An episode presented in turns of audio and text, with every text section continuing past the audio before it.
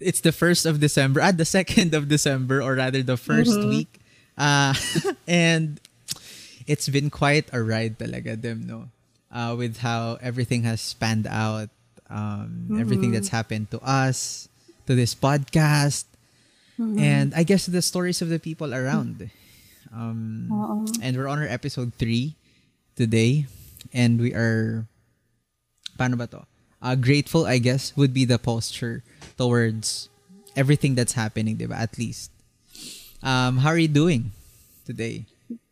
Grabe, no? Parang parang lumipad lang yung ilang months, no? December na tayo. lang. Matapos na. na. parang pagising ko, ah, December na. Matapos na yung taon. Pero ano, masaya ako ngayon kasi syempre mababawasan na rin yung mga iniisip kasi last week na rin ng online classes. Pagod Ayun. na ako eh. And sobrang excited na ako for sa ano sa conversation natin today kasi sobrang relatable talaga nito for sure sa ating dalawa lalo na. Mm-hmm. 'Di ba? Ikaw ba kumusta ka naman diyan? Ah, uh, tulad ng sinabi mo kanina no. Um parang uh, yung yung mga alaala ko naiwan noong mm. February tapos lumipas lang parang ano lang yung uh, past 8 7 months tapos mm-hmm. kukurap ka tapos na naman yung taon. Parang pag na, pag naalala ko yung uh, uh, yung December 2019, parang kahapon lang. 'Di ba? Mm, one year sobrang bili. Oo, kasi ay nawa talagang talagang ano, malupit na plot twist to sa buong sa start ng decade eh no. Mm, talagang wow, grabe. 2020. You have you've outdone yourself. oh. yeah, um, parang ikaw na, ikaw na talaga 2020. yeah, 'Di ba? That's true. Yan. That's true. Grabe. So guys, before anything else, to keep you updated, you may check us out on Facebook. That's at PG Bay Area or Project Grow Bay Area. Right. Um, we post our updates there, um, some useful stuff. And you will see also there yung mga pinagagawa namin mm-hmm. and uh, which which we think um can help you in in a way, di ba? So mm-hmm. yeah, uh, like and try to like and follow us um, at Facebook. And we'll try to release some um, on Instagram and YouTube din siguro next year, no? Para, uh para more hopefully. Uh yeah, yeah, more platforms.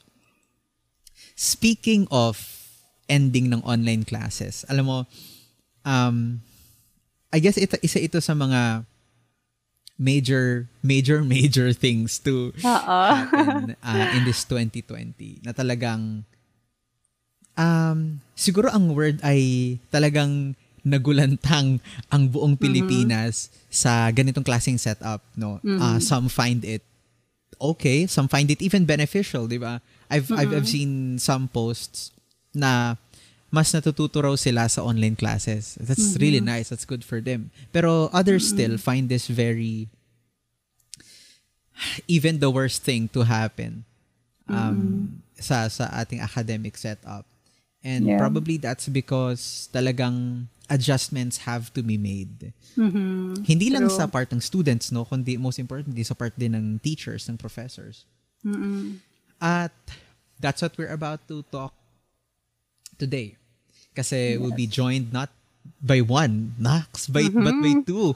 by, by yes. two guests, no? With um, differing yet complementary perspectives on this topic.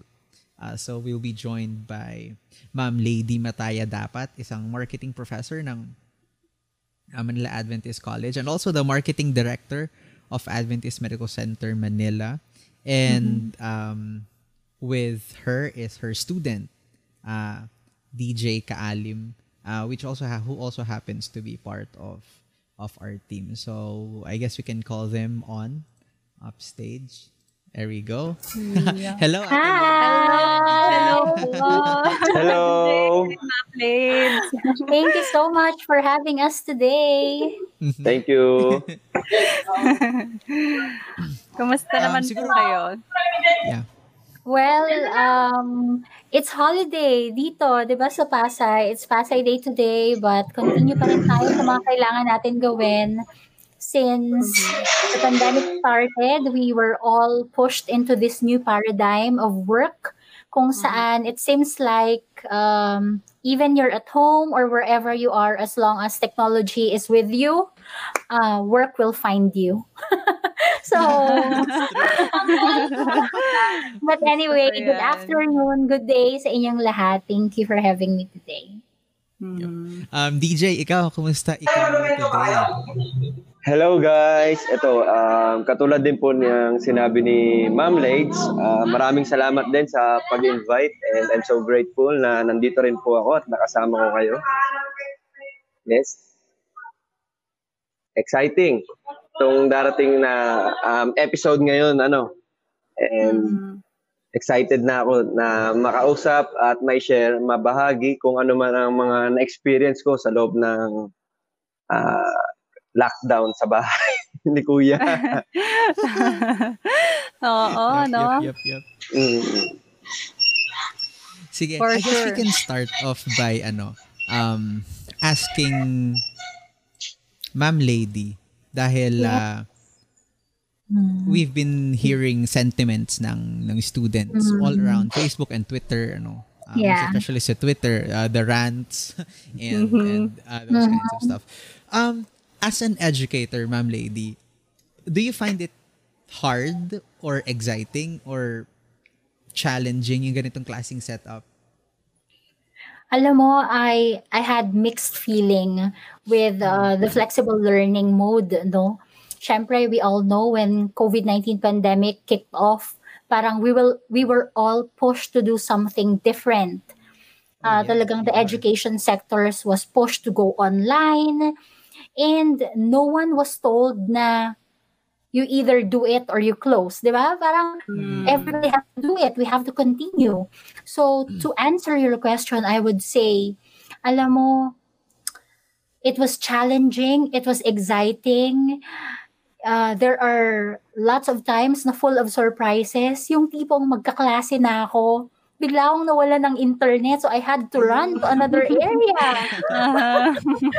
students were there. Yung talagang, hello, good morning, our class for today, eh, ganyan. And then parang, boom, oh my gosh, wala akong internet. So, those things happen. But um, being born in the age where technology is already there, I think it is less stressful to me compared to others. Um, today, I'm grateful to represent the faculty who are teaching dito sa online classes, no? But I could I could really say na iba yung experience ng bawat isa. Kasi if if a if a professor has no background or whatsoever sa paggamit ng Zoom, ng ng Google Meet, ng Webex, uh, or kung ano pa man, it would really be difficult for them kung sanay sila na nag nagsusulat sa board, alam niyo yon, naglalakad-lakad. Wa- nawala yun lahat ngayon eh. Totoo. Oh. So it was all of that, challenging, surprising, exciting. Um sobrang mixed and I'm just so happy that we are about to finish and I believe ang daming learnings that we can all use as a, as an educator. No, hindi lang sa student side eh. As an educator, I learned so much na ma-apply ko sa sunod kong semester. So, yun. Were there any ano, uh, ma'am lady, stories or experiences na masasabi mo talagang pandemic exclusive? uh, Oh maliban sa my internet. gosh. Uh, maliban, yeah. Well, we all know internet talaga, no? Kasi lahat tayo nakadepend talaga doon uh, with this online learning experience. Ala, hindi hindi siya sa pandemic because praise the Lord, wala naman na quarantine, wala namang Hmm. COVID uh, sa mga estudyante ko or sa families nila. So praise the Lord for that. But um, we experienced some typhoons the past uh, weeks, right? Uh, we had we had typhoon Rolly. It's a super typhoon na nag-affect talaga sa Bicol. So I had a student. I have a student there. Mm. And Wow. yung tipong um, we had to, we really have to be extra considerate, extra understanding. Yeah. Yeah. Not only because of the pandemic, but uh, with all that's happening around mga typhoons, earthquakes, and all these things. So there was a time na siya yung reporter. But then she had to message me like, Ma'am, wala po kaming kuryente. Dahil po hindi pa nababalik dahil sa typhoon. Mm. So, of course, I want to give her the chance. So, sabi ko, okay, so what are our options? Ganyan. And good thing they are, I consider my, my students as my friends. And she, she said, Ma'am, pwede pa wait lang, magpapabili lang ako ng, ano, ng gas para sa generator. So, wow. the whole class had to wait. And I'm just so happy the her classmates naman were all understanding. So we waited for her and ayun, we're all happy to finish the class. But there was really a time na um, I have to give them uh, an off off day for that class. Uh, just to give them a break of all that's happening around the typhoon, the earthquake, the pandemic, and and all these things that I know have affected them as a student and their whole family as well. See. Mhm. Grabe. Ang dami talagang ah, adjustments po na ano no kailangan gawin this days na pandemic lalo na sa online classes. Sobrang masusubok talaga yung ano eh, ang daming ah, ang daming bagay na nasusubok like yun sabi nyo nga po yung patience, yung pagiging Mm. considerate, understanding. And hindi lang po kayo yung kailangan mag-adjust kundi yung iba ring students, 'di ba? Mm. Yes, So, sobra. Grabe. Grabe talaga. Kaya, eto naman, tingnan naman natin from a student's perspective naman. DJ Oh, yeah. from uh, Yes. 1 to 10, di ba? from 1 to 10, sa side mo, Yes. gaano kahirap yung ganitong setup ba? Um, uh, sa tingin mo, ano yung mga advantages and disadvantages ng online classes? Mm. For me, ang online classes sa akin ngayon is, kung i-rate ko siya 1 to 10 o kung gaano kahirap, siguro marirate ko siya ng mga 6 no, na ganun kahirap. Pero kasi, Mm. um, ang laki ng pagkakaiba niya sa face-to-face na ah, learning system ng sa school. Unless di, unlike dito sa ano online class, yung iba na, nakikita ko nakahiga. So komportable ano. Oo. Nakahiga, ba? Nakaunang, ang dilim, ang dilim ng paligid. Akala mo, talagang liter, literal nakagigising lang. So, Oo. so, isa yon sa mga advantage na parang komportable ka na nakakapag-aral ka, nasan ka man. Minsan nga eh, naka-off cam ako, off mic, pero nakikinig ako, naghuhugas ako ng plato. So, Oo. isa yon sa mga um, isa yun sa mga advantages ng online classes. Hindi siya hindi siya ganoon kahirap kasi ano eh, depende rin eh, depende sa tao kasi may mga tao na talagang hirap hirap kumuha ng kumuha ng ano ba ng ng teka, na, nawala sa isip ko. Ah, hirap siya kumuha nung tinuturo. Kumbaga, hirap siya matuto kapag ka hindi rin tutok sa kanya. Iba-iba kasi ang student eh. Iba-iba yung pasok ng um, learning sa kanya. Face-to-face man or online class, eh, hindi rin pare-pareho pa rin. Pero pagdating sa akin naman, eh, lalo kapag naging teacher nyo si Ma'am Lady, ay, sobrang, sobrang, Grabe. yeah, yeah, hindi, hindi kayo mahihirapan na, ma, na mag-adjust, na mag-adjust dun sa, sa pag online online class. Kasi um, tulad sa school papasok ka gigising ka umaga para maligo magbe-breakfast. Dito sa online class papasok ka lang. Tapos syempre kailangan mo gawin yung respon- responsibilidad mo responsibility mo as a student ah kailangan mo umatin sa klase kailangan mong ah kung baga may assignment ka kailangan mong gawin ganun din natural ganun din Kat kung sa face to face 'di ba ginagawa din naman natin 'yon so hin- kumpara sa akin ah, madali lang siya madali Mhm. Pero Mm. ano, DJ, um, as a student, meron ka bang ah, at least one na masya-share na experience sa online class na tingin mo hindi mo talaga siya makakalimutan? Ayun nga, may mga nakikita ako na classmate na ganun, parang unexpected na, uy, nag-aaral, nag-aaral pa rin pala tayo. nasa, nasa klase pala tayo. Ganun. Ganun kasi, parang, since online class, nawala yung essence ng pag-aaral kasi nasa bahay ka, di ba? Parang komportable kayo. Iba, iba talaga. Naka, ako nakatulog ako isang beses sa klase. Eh. Literal na natulog ako. Talagang hindi ko na maano.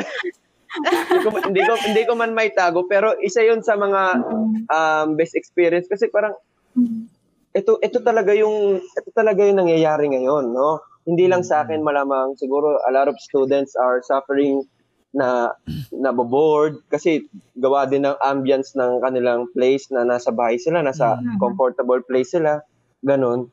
So, mm-hmm. isa yun sa mga hindi ko makakalimutan na online class, yung ambience na naka, mm-hmm. nakakapag-aral ka pero nandoon ka sa comfort zone mo. Mm-hmm. Mm. Pero 'di ba, ang ano Uh, can I add something? Uh, yeah, about can I just react to what DJ mentioned? Mm-hmm. I just like to say, you know, uh, I realized sa sinabi ni DJ na talagang may ease and comfort na dala yung uh, online learning sa mga mm, estudyante. Yes, But I have not done yet na hindi pa ako naligo or bagong gising pa lang. yes. You know, you know as an educator kasi um hindi mababawasan or ako ha, per, uh, personally speaking, hindi nabawasan yung effort na kailangan kong i-review kung ano yung i-discuss sa klase that day. Hindi nabawasan yung effort na uh, yung dynamics na gusto ko silang maging involved. Mm-hmm. And as an educator, I think that's one of the adjustments that we had to make. You know, to keep them engaged, to keep them involved. Kasi hindi mo na sila makikita if they turn off their cameras. Pwedeng natulog na pala sila or pwedeng Yes. marami na pala silang pwedeng ibang ginagawa. And uh, dito papasok yung Chinese proverb na sabi, the teachers will uh, open the door, but mm-hmm. it's the student that will have to enter the door by themselves. Uh, Doon papasok yung Chinese proverb na yon na um, andito yung learning, we are giving the information, but since, because hindi na nakabox eh, wala ka na sa classroom, yes, it's now up to the students if they want to learn or if they will let the learning pass away na lang. Mm. Ganyan. That's so, true, ayun. Uh, Yun nga po, ma'am. Ate. Ah, sige, go DJ, go ahead uh, I just want to remind my ano co-students na meron tayong responsibilidad na mag-aral. I- hindi ibig sabihin na sa mm. online classes tayo is parang petics na lang gano'n na, uy, ang hirap-hirap naman. Pero hindi eh. Parang yung mga teachers din natin and our ano um, administrate administrator na sa school, parang gumawa din sila ng mga way para mapagaan mm. yung ating uh, burdens pagdating sa study na gumawa sila, oh ito, requirements, gawin nyo, di ba?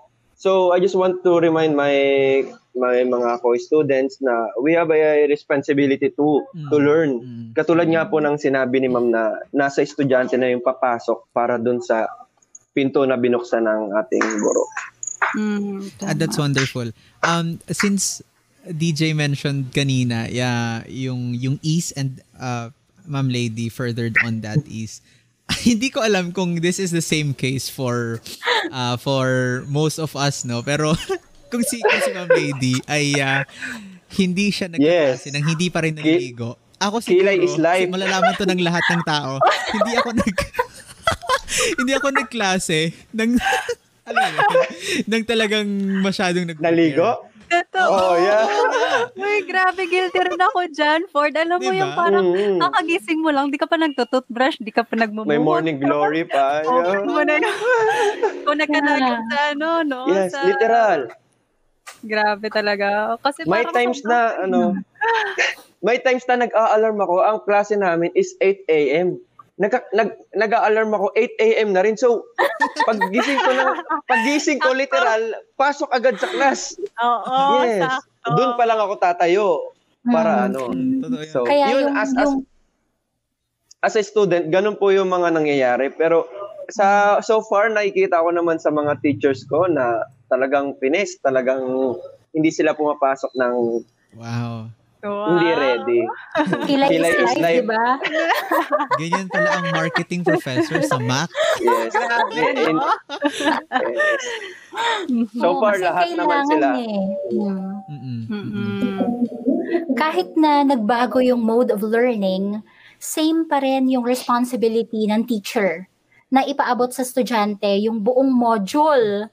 Kailangan namin matapos yon So whether bumagyo, nag-earthquake, or kung ano pa man, kailangan namin magawa ng paraan na yung buong module makumpleto ng estudyante para Mm. makumpleto din yung grade nila. Kasi ayaw naman Yes. namin silang babagsak, 'di ba? Mm-mm. Gusto namin lahat talaga sila matataas ang grades, katulad ni DJ, makakapasa Wow. talaga lahat. Sana true. Ayun. Kasi That's- yung kay DJ no, parang lamang lamang sa yung advantages kumbaga sa parang easy Mm. lang ganyan sa online classes. Oh, Pero nag- ano ba? Um, para sa ba personally, meron ka bang challenges or meron ka bang Mm. na-experience personally na challenges sa online class? Pwede mo i-share? meron sobrang sobrang laki din ng adjustment and challenges na kinakaharap. Syempre, like for example, lang- yun nga, eh, tutulad ng sinabi ko, nasa comfort zone tayo. Tapos, kung sa school, kung face-to-face nga, nakakapag-procrastinate pa nga tayo, how much more? Nandito na tayo sa bahay, hindi na tayo natututukan. At meron ka pang katwiran na, ay, okay lang, kasi isip sabihin ko na lang na wala akong internet, wala akong ganto, ganyan. So, Ganun, parang nagkakaroon ka pa lalo ng mga um, ah ah, tawag dito, excuses na Mhm. hindi mapapa. Kasi ang nasa isip mo, ay mapagbibigyan naman ako ng professor noon. Kaya yun ang challenges ko na ganun parang ganun yung pumasok sa mindset ko na na lalong nakakapag-trigger ng procrastinating na hindi ako nakakagawa halos ng mga requirements. Yeah, imbes na gumawa ako ng requirements, nandito ako sa Mhm. labas, ganito, ganyan. So, yun po yung isa sa mga ah, ah, burdens na dinadala ko dahil yun nga po, nasa comfort zone tayo eh. 'Di ba? Imbes na, parang iba, imbes na mag-aral, ganito, ganito na lang gagawin. So, ayun. Medyo mahirap siya, oo. Pero, kailangan eh. Kailangan makasurvive. Mm, mm, mm, mm, mm. Hindi pwede bumagsak. Mhm. Totoo yan. That's- Ama na ba yun? Sobrang, um, as Ma'am Lady pointed out a while ago, no, we are uh, talking and conversing about our stories, our personal stories. And although merong part na nire-represent natin yung greater uh, student body, for our part as uh, kay Ma'am Lady, yung greater faculty body, pero iba-iba pa rin talaga yung experiences, di ba? Yung kanilang uh, individual subjective experiences. iba Yes, yun Ford. hindi magkaiba sa experiences natin, Mm, agree. no? No. Mag, mag I mean magkaiba talaga sila, no. Hindi sila hindi sila pareho.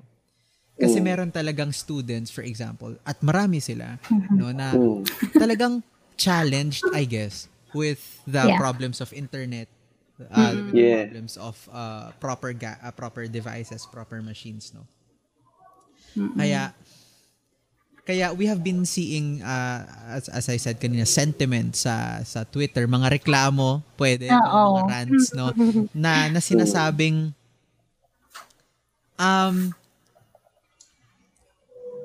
most of the times daw or or yeah, most of the times professors have been taking things easily while putting all the load, all the burden sa mga estudyante. Mm. Diba? We, we've seen that. We've seen that. Ah, meron mga Marami, marami ako nakikita din. Oo, oo. um asking from the professor's perspective, how much truth is in this statement, uh, Ma'am Lady? Meron bang katotohanan doon or is that pure lies or yeah? Well, I would say there is always truth in it. No? Mhm, It kasi it varies from different professors, it varies Yes. kung anong subject 'yan. It varies kung ano yung setup nila before at kung ano nga yung kinagawian ng klase ng pagtuturo at kung paano ita-translate into this online mode of learning.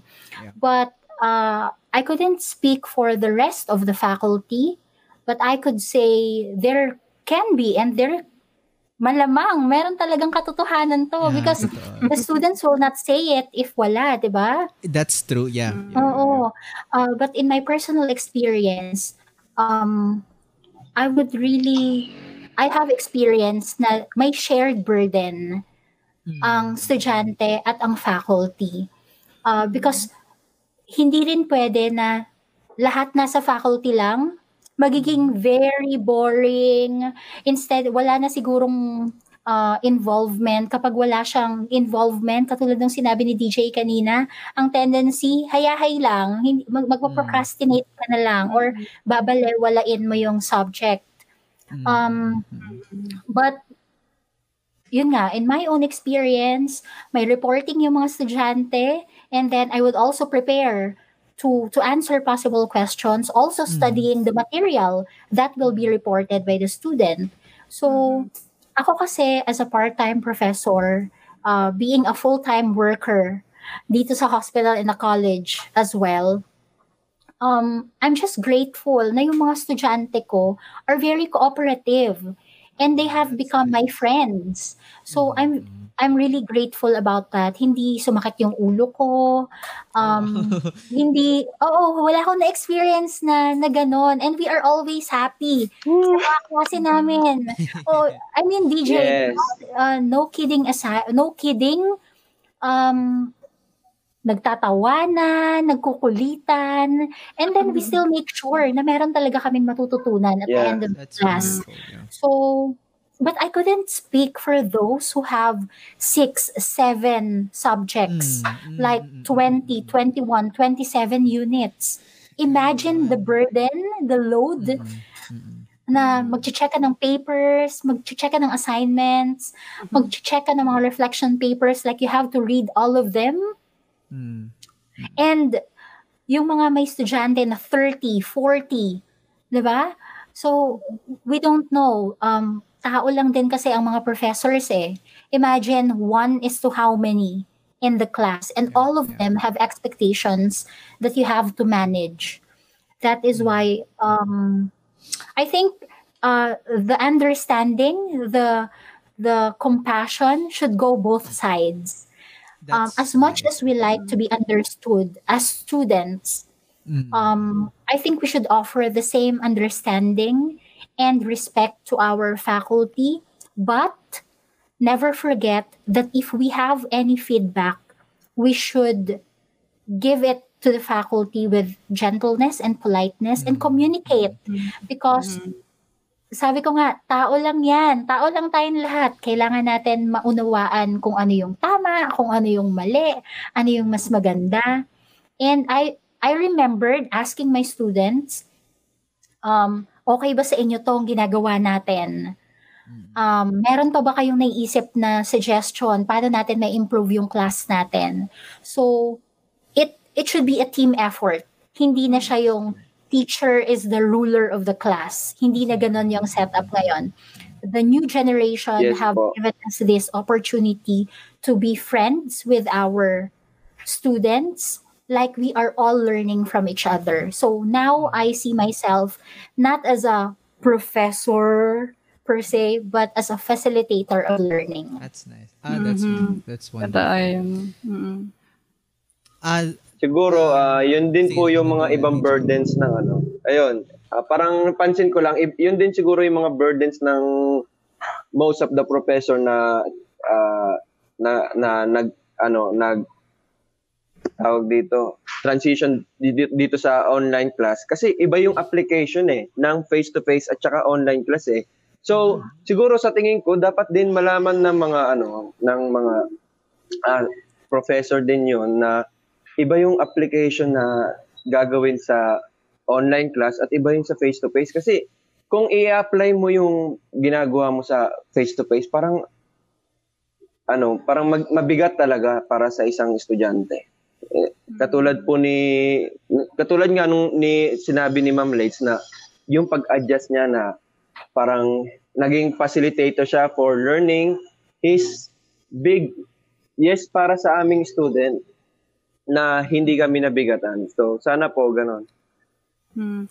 May gusto nice. akong i-add, Ford, no? yeah, Kasi, them. um, yun nga, sabi ni Ma'am Lady, it's a team effort. So, kumbaga, Yes. dito ko rin, ngayong online class ko lang din na-realize na kapag, ano kasi, syempre, as a student, marami rin talaga akong rants sa professor ko, ganyan, sa kung paano niya patakbohin yung class, di ba? Minsan, sobrang boring, ganyan. Tapos, may tendency talaga na ipopost mo sa social media yung, ano, Mm, di lalo ba? na sa Twitter. Kapag nag-Twitter ka, ang dami mo mababasa na, grabe naman to si ma'am ganto ganyan or sister ganto ganyan. Tapos, parang na-realize ko na hindi hindi hindi magkakaroon ng changes or ng improvements kung hindi mo Yeah. i-address mismo doon sa professor mo. Same din sa Mm. professor na i-address din nila sa students, 'di ba? maganda yung point na sinabi ni Ma'am Lady kanina that it has to go both ways. Yeah. Kasi hindi pwedeng hilahan, no? Hindi pwedeng may run si student, tas may run si professor, tas magsisigawan lang tayo na magsisigawan. di ba? Ano yun, di ba? O, hindi tayo nakaabot sa sa solusyon, sa pwedeng lunas doon sa problema. Nag-away pa tayo, di ba? So I guess, ah maganda yung point na binigay ni DJ kanina na kailangang merong understanding, 'di ba? May pag-uunawa as as he pointed out kanina. Um na meron ding sentiments yung teachers in the same manner na merong sentiments yung students. 'Di ba? Um kasi there's this there's this naalala ko lang no since we're talking about that. Um there's this one day uh, last week to ata or last or last month I forgot. That it, it was a very tiring day for me. Tapos sobrang sobrang pagod. Tapos merong tapos may klase ako. Klase so pumasok ako sa klase. And hindi ko na open tong computer eh kasi it was very ano. So, so sa phone ako nagklase. Tapos sobrang pagod ko. Nakatulog ako mid-class. Diba? Nakatulog ako mid-class. So no- ah, nak- may recording kasi doon eh. 'Di ba? Kung ilan na 49 minutes ganun, 'di ba? So parang mga ganun, 49th minute ako nakatulog. Pagkagising ko, ako na lang yun nandun sa klase, 3 hours na. so, so I was I was left on sa klase for about 2 hours siguro. So, Grabe. so Ang ano tagal yun? nun ah. Speaking of that, um, were there any adjustments that, I mean, ano yung mga specific adjustments na, kasi I also have to adjust sa ganong klaseng setup. Hindi naman porke, alam mo yun, porke pagod ako, eh, like, totally perfect excuse na yun, di ba? Hindi na naman porke hindi alam ng teacher, eh, totally perfect excuse na yun. Those kinds of things. So, um, ma'am lady, before we, I guess, go to DJ, no, um, what were the those adjustments that you have to make? The the rather important ones. Um, since since the online learning started, I I could say wala nang 8 to 5 na office hours. The biggest adjustment to me is that you have to be available 24/7. Praise God we have the Sabbath as our rest. But since the students um, are online and they can shoot e- uh, messages and email at any point of the day and ask you if you have checked that message or email at any point of the day as well. So, um, na-challenge lang din talaga ako. Ang biggest adjustment ko is yung yung time management also. Oh yeah. Kasi kailangan mo talagang ma-manage na kahit anytime, all the time, pwede ka nila kausapin, pwede ka nilang i-message. Not only as a professor ha, but also as an as a part of the administration na all the time yan eh. Basta may internet ka, parang wala kang excuse but to be there. Yeah. Things like that. So, but you know, these are all manageable things as long as we are willing. So, um, I may have had a lot of adjustments, but I'm still grateful na na-experience ko to lahat. No, I have a story to tell. I I have made new friends. I have made a lot of connections through technology. And this will be part of my story. So I'm still very grateful na kahit ano pa yung nangyari sa paligid natin, God is allowing us to, to learn a lot of lessons. And I believe the bottom line is if this has made us a better person, no, uh, yun siguro yung pinakang importante. So no complaints I'm just grateful. That's wonderful. Ang ganda. Ah, ah, Dem, sorry, nakamute ikaw. Ay, ah. Yeah. Wala, sorry. Hi. Ang ganda po ng sinabi Yeah. niyo, ma'am. Kasi may narinig din akong isang speaker before, nalimutan ko na kung saan yan. Na sabi niya, kung ano yung parang, kumbaga, challenge or struggle na face natin ngayon, yun yung gustong um, parang i-improve sa atin ni, ni God. Like, Mhm. for example, na yung patience natin ngayon, di ba, yung pagiging understanding sa situation ng bawat isa, ng student and ng professor, parang yun yung gusto ni Lord na ituro sa atin, kumbaga. Yun. Kaya, as a student naman, DJ, ikaw, personally, ano naman yung ginagawa mo Yes. or ginawa mong adjustment sa gantong bagong mode of learning? Or meron ka bang adjustments na ginawa? Mm. Sa akin, ah, my biggest adjustment is you, ano, I need to learn alone. Parang ganun po. Mm. Kasi unlike sa, ganun po. Kasi parang hindi ako sanay na, ay, ganito. Parang mas kailangan ko mag-double effort na aralin yung isang topic para lamang, ano, para lang mas lalo kong maintindihan. Kasi ako, hirap ako sa ano eh, sa English eh. Mhm. Hindi ka tulad dati sa face-to-face, kahit pa paano, meron kang seatmate, meron kang classmate na mapagtatanungan mo na, oh, ganito, ano, ano nga yung sinabi ni sir? Ano nga ba yung ganito? Ano ba yung ganyan? And now, you you need to be updated. Ano, kung ano yung ipopost ng professor na, oh, eto, meron na naman kayong requirements. Hindi ka tulad dati, oy, ano nga ba yung assignment natin, di ba? parang ganon. So, parang isa yun sa mga adjustment na ginawa ko na I need to learn na double effort, ganon. Kasi magka, magkaiba nga yung yung face-to-face na class kaysa online class. And then, so far, uh, advantage din eh. Sobrang ganda rin ng... Kasi nagamit ko yung online class as advantage para sa akin. Last time, nakapag business ako while ano online selling while on, Nice. ano while oh, 'di ba. So, Sideline. sideline 'di ba so ang laking ano ang laking advantage para sa akin at ginamit ko siya as advantage kaysa 'di ba magmukmuk ako sa isa sa bahay 'di ba na ganto ganyan ano ba 'yan hindi na ako nakakalabas kasi ganoon eh mara 'di ba hindi lang siguro ako marami siguro sa atin 'di ba na estudyante na gustong gusto na lumabas nami-miss na yung bonding ng mga friends bonding ng mga alam niyo yun yung dati nakaka napa kwentuhan kayo o nakapagyayaan kayo ng friends nyo para makapag-bonding, di ba? Pero ngayon, hindi na eh. Di ba? Kasi isa yun sa mga adjustment ko na kailangan ko na mag-aral sa bahay, kailangan ko na, di ba, nandoon na lahat. Kumbaga, gagawin mo na siya lahat doon. Hindi, hindi. Mhm.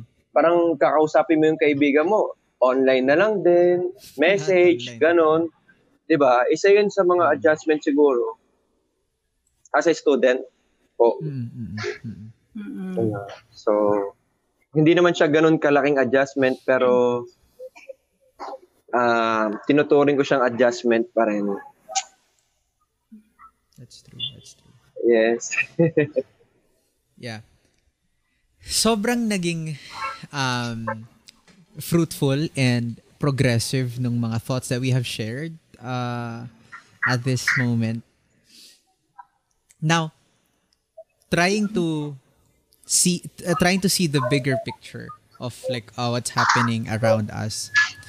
Sa tingin po ninyo, siguro we can ask uh, differently no um, individually. Sa tingin po ninyo, with the current um, progress of our country sa pag-handle nitong crisis, di ba? How do you think that as people in the academe, both student and teacher, can we move forward from here? Uh, given the struggles of online class, uh, work from home, and the desire to, to make sense of what's happening.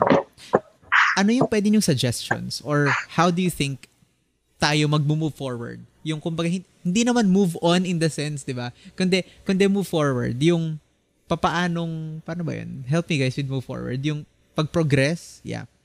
Siguro we can uh, ask. Maka-adapt, ganon. Oo, oo, yeah. Maka-adapt, that's true.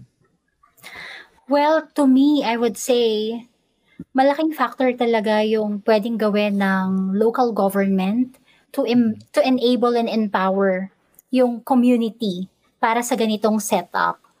Um, syempre, we have to through them, through the government, I think kailangan mas maging mura yung internet uh, yeah, para sa mga estudyante, para sa mga faculty because you know, work from home na eh, 'di ba? Wala nang um, And uh, there should be more packages and bundles to offer the students para magkaroon sila ng proper equipment mm. because uh, visual na kasi talaga ngayon. Kailangan nababasa nila ng mas maayos. Mm-hmm. Uh, kung cellphone yung gagamitin nila, paano kung may picture? Paano kung anatomy yung klase? Paano nila makikita yung mga parts, right? Mm-hmm. So, kailangan mas malaki yung monitor.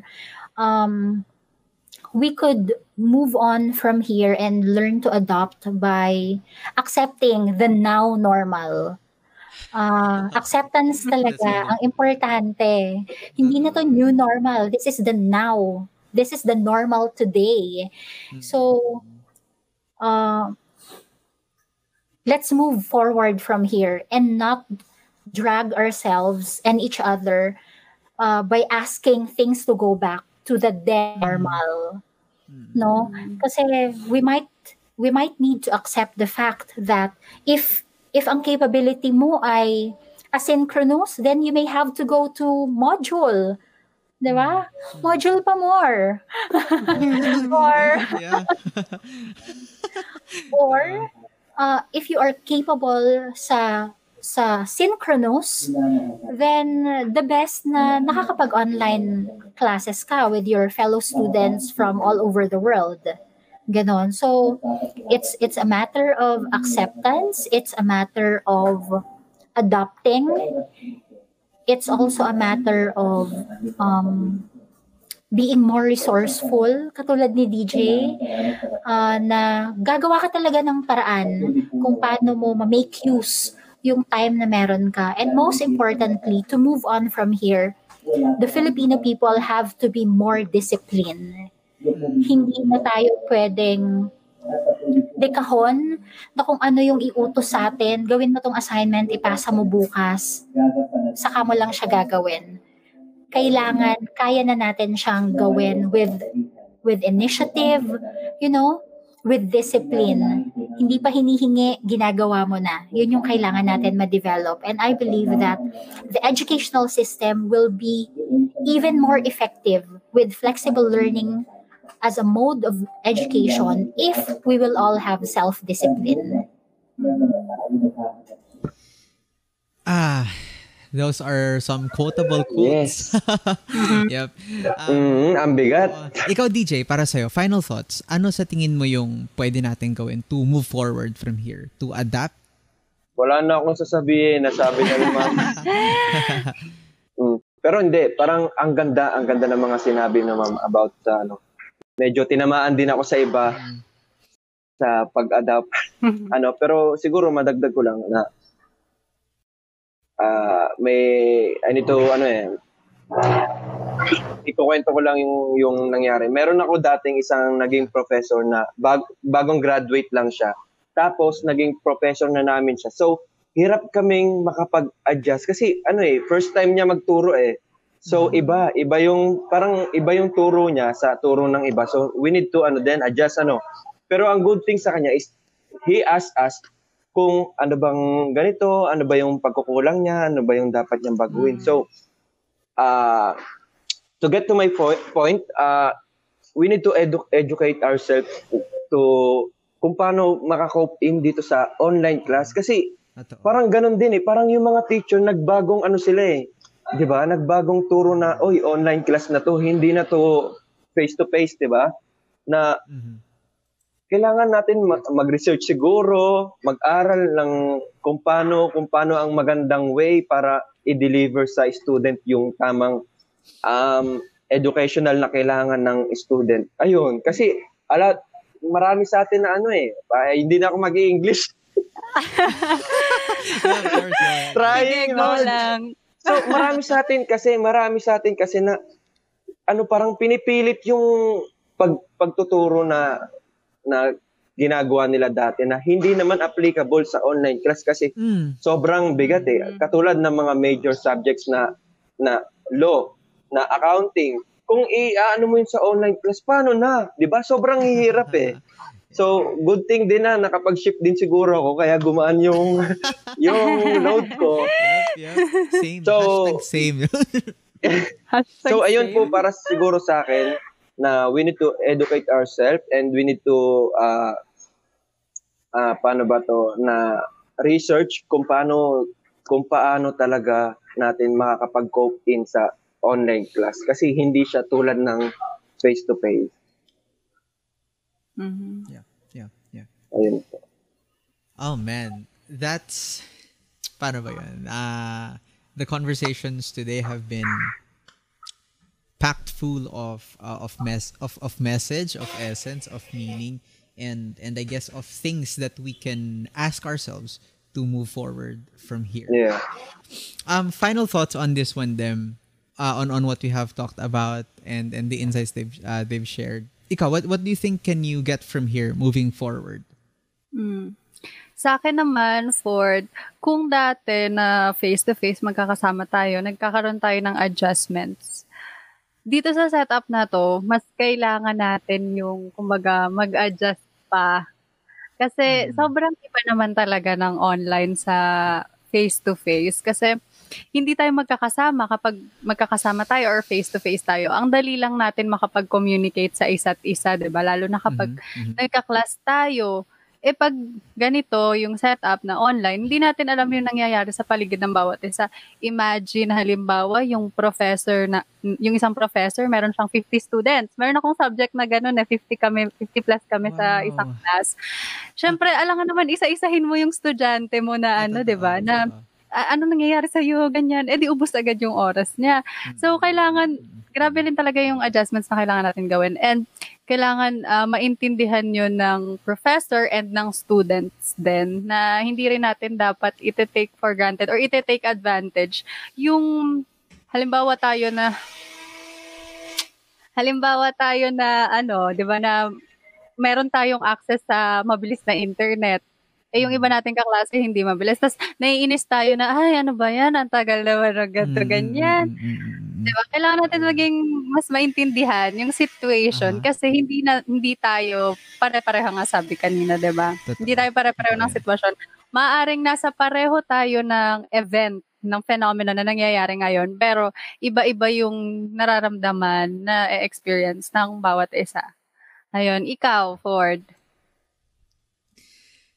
Sobrang naging um reflective. As I always say no, reflective. Kasi yun talaga yung aking word for 2020 reflective. Kasi it forced me to think assess evaluate once again. Kasi ako 'di ba um like I like to do things fast and quick and uh, agad-agad. Pero no 2020 talaga ah wait ka lang backseat ka muna isip ka muna ganun talaga. Hmm. So ngayon, um, uh, I became uh, even reflective, no, with with with our status sa online class and and what's happening sa sa mundo in general.